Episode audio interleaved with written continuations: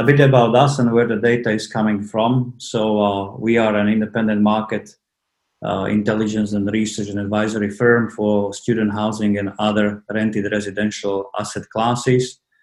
Uh, we uh, uh, monitor entire uh, global market with about 130 markets and submarkets and about six and a half thousand buildings in these asset classes, including the 100 KPIs about each city market and building.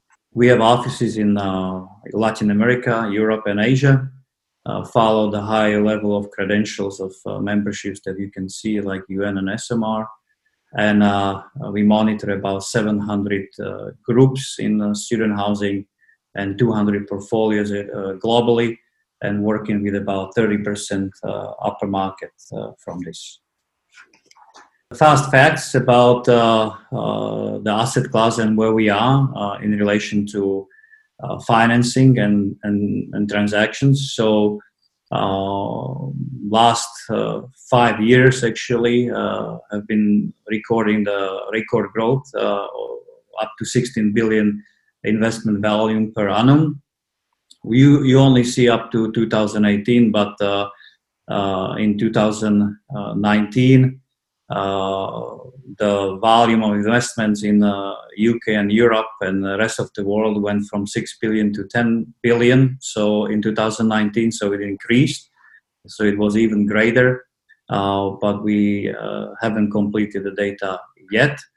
And in 2020, uh, so far we are at the 10 billion uh, investments in uh, in in Europe and the rest of the world. The United States uh, is not included in that. So, uh, transaction-wise, the asset class is still strong.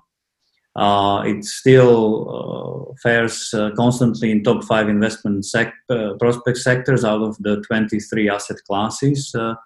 Um, and uh, demand is still growing faster than supply, even in uh, COVID times. So arrivals might be weaker, but we have about uh, uh, 300,000 new uh, students, so increasing number of students. But we have only 50,000 new beds.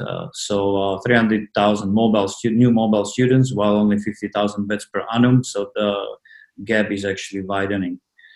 Um, we still have low provision rates in booming markets uh, especially across continental Europe or some uh, new markets like CE, Latin America, Australia.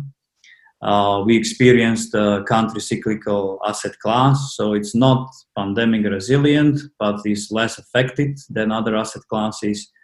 And um, uh, what uh, we are experiencing as we are doing the occupancy check uh, recently is that even in these times, the occupancies are uh, doing relatively well later on in the next slide.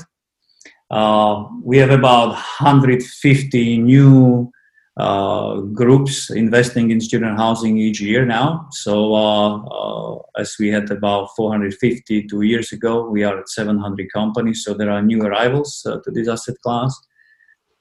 there is room for consolidation. So out of the 200 portfolios, globally. Um, two thirds of them are smaller than 5,000 beds, uh, and a majority uh, are sort of still single assets. So there is a, a lot of room for transactions, consolidation, and financing uh, opportunities. Um, and we have strong pipeline in Europe. It's about 98,000 beds to be conclu- con- uh, constructed in next two years. Um, so uh, there is a lot of uh, a lot of uh, new product coming to the market, uh, and we have still quite higher initial yields than other asset classes. so the sort of uh, yield spread in between uh, uh, entry and exit is somewhere in between 200 to 300 bps in the horizons of five to seven years. so it still offers relatively uh, a good opportunity for, for investors. Uh, market temperature, so where we are. So uh, looking at uh, lettings uh, and uh, booking agencies reporting relatively good numbers. Um, the arrivals and occupancies, as we have data so far, wherever the students are able to uh, come and occupy the premises. So I'm discounting all the markets where the students cannot come. Uh, so in uh, uh, in markets where this is feasible, the occupancies are in between 80% to 98%. Um, especially well is doing Germany uh, and CEE, where the occupancies are 95 to 98%. Uh, uh, a little bit less so the other part of Western Europe. But this asset class has been impacted a little bit less than, than other asset classes.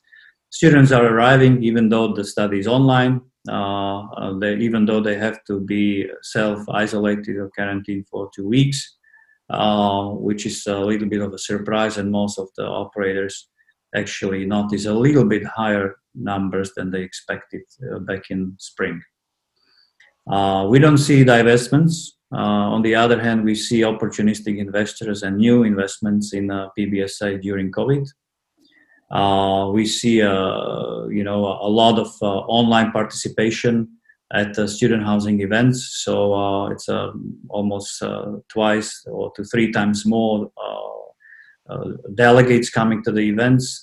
Of course, it's because uh, these are the only options, and all the webinars and sessions uh, notice more participants. But out of the webinars that we have had a chance to monitor, probably it's one of the highest increases that, that we noticed.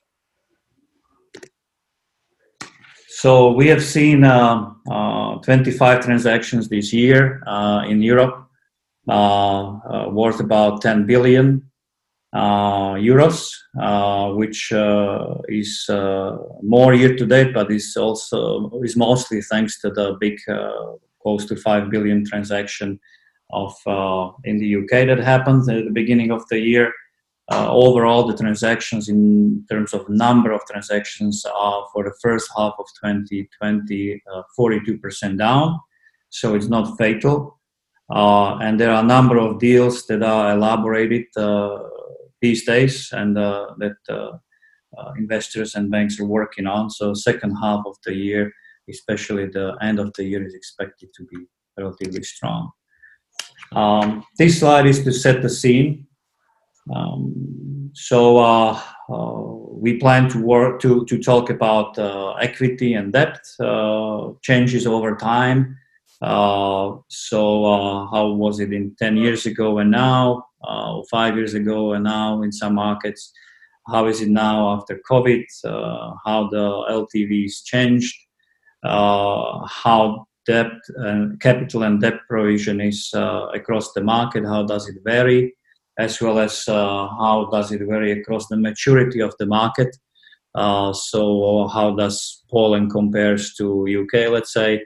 and then also what is the difference in uh, uh, equity and debt provision uh, when it comes to new buildings and operating asset transactions.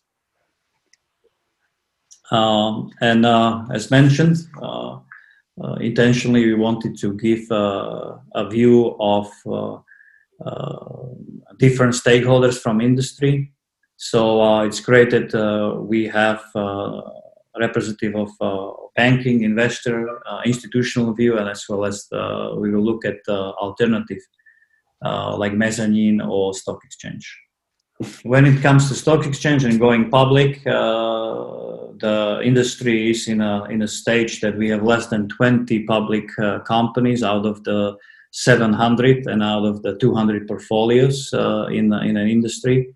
So uh, perhaps this might be one of the uh, newly open options in this level of maturity of the market.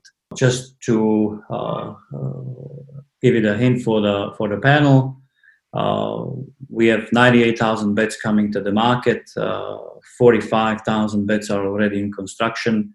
53,000 to be started and concluded by 2022. We talk about six billion uh, volume to you know of investments coming to the market and we expect about uh, minimum 20 billion transactions in 2021 and 2022 in in Europe, uh, which uh, represents a, a, a, good food for conversation now about debt equity and debt and financing.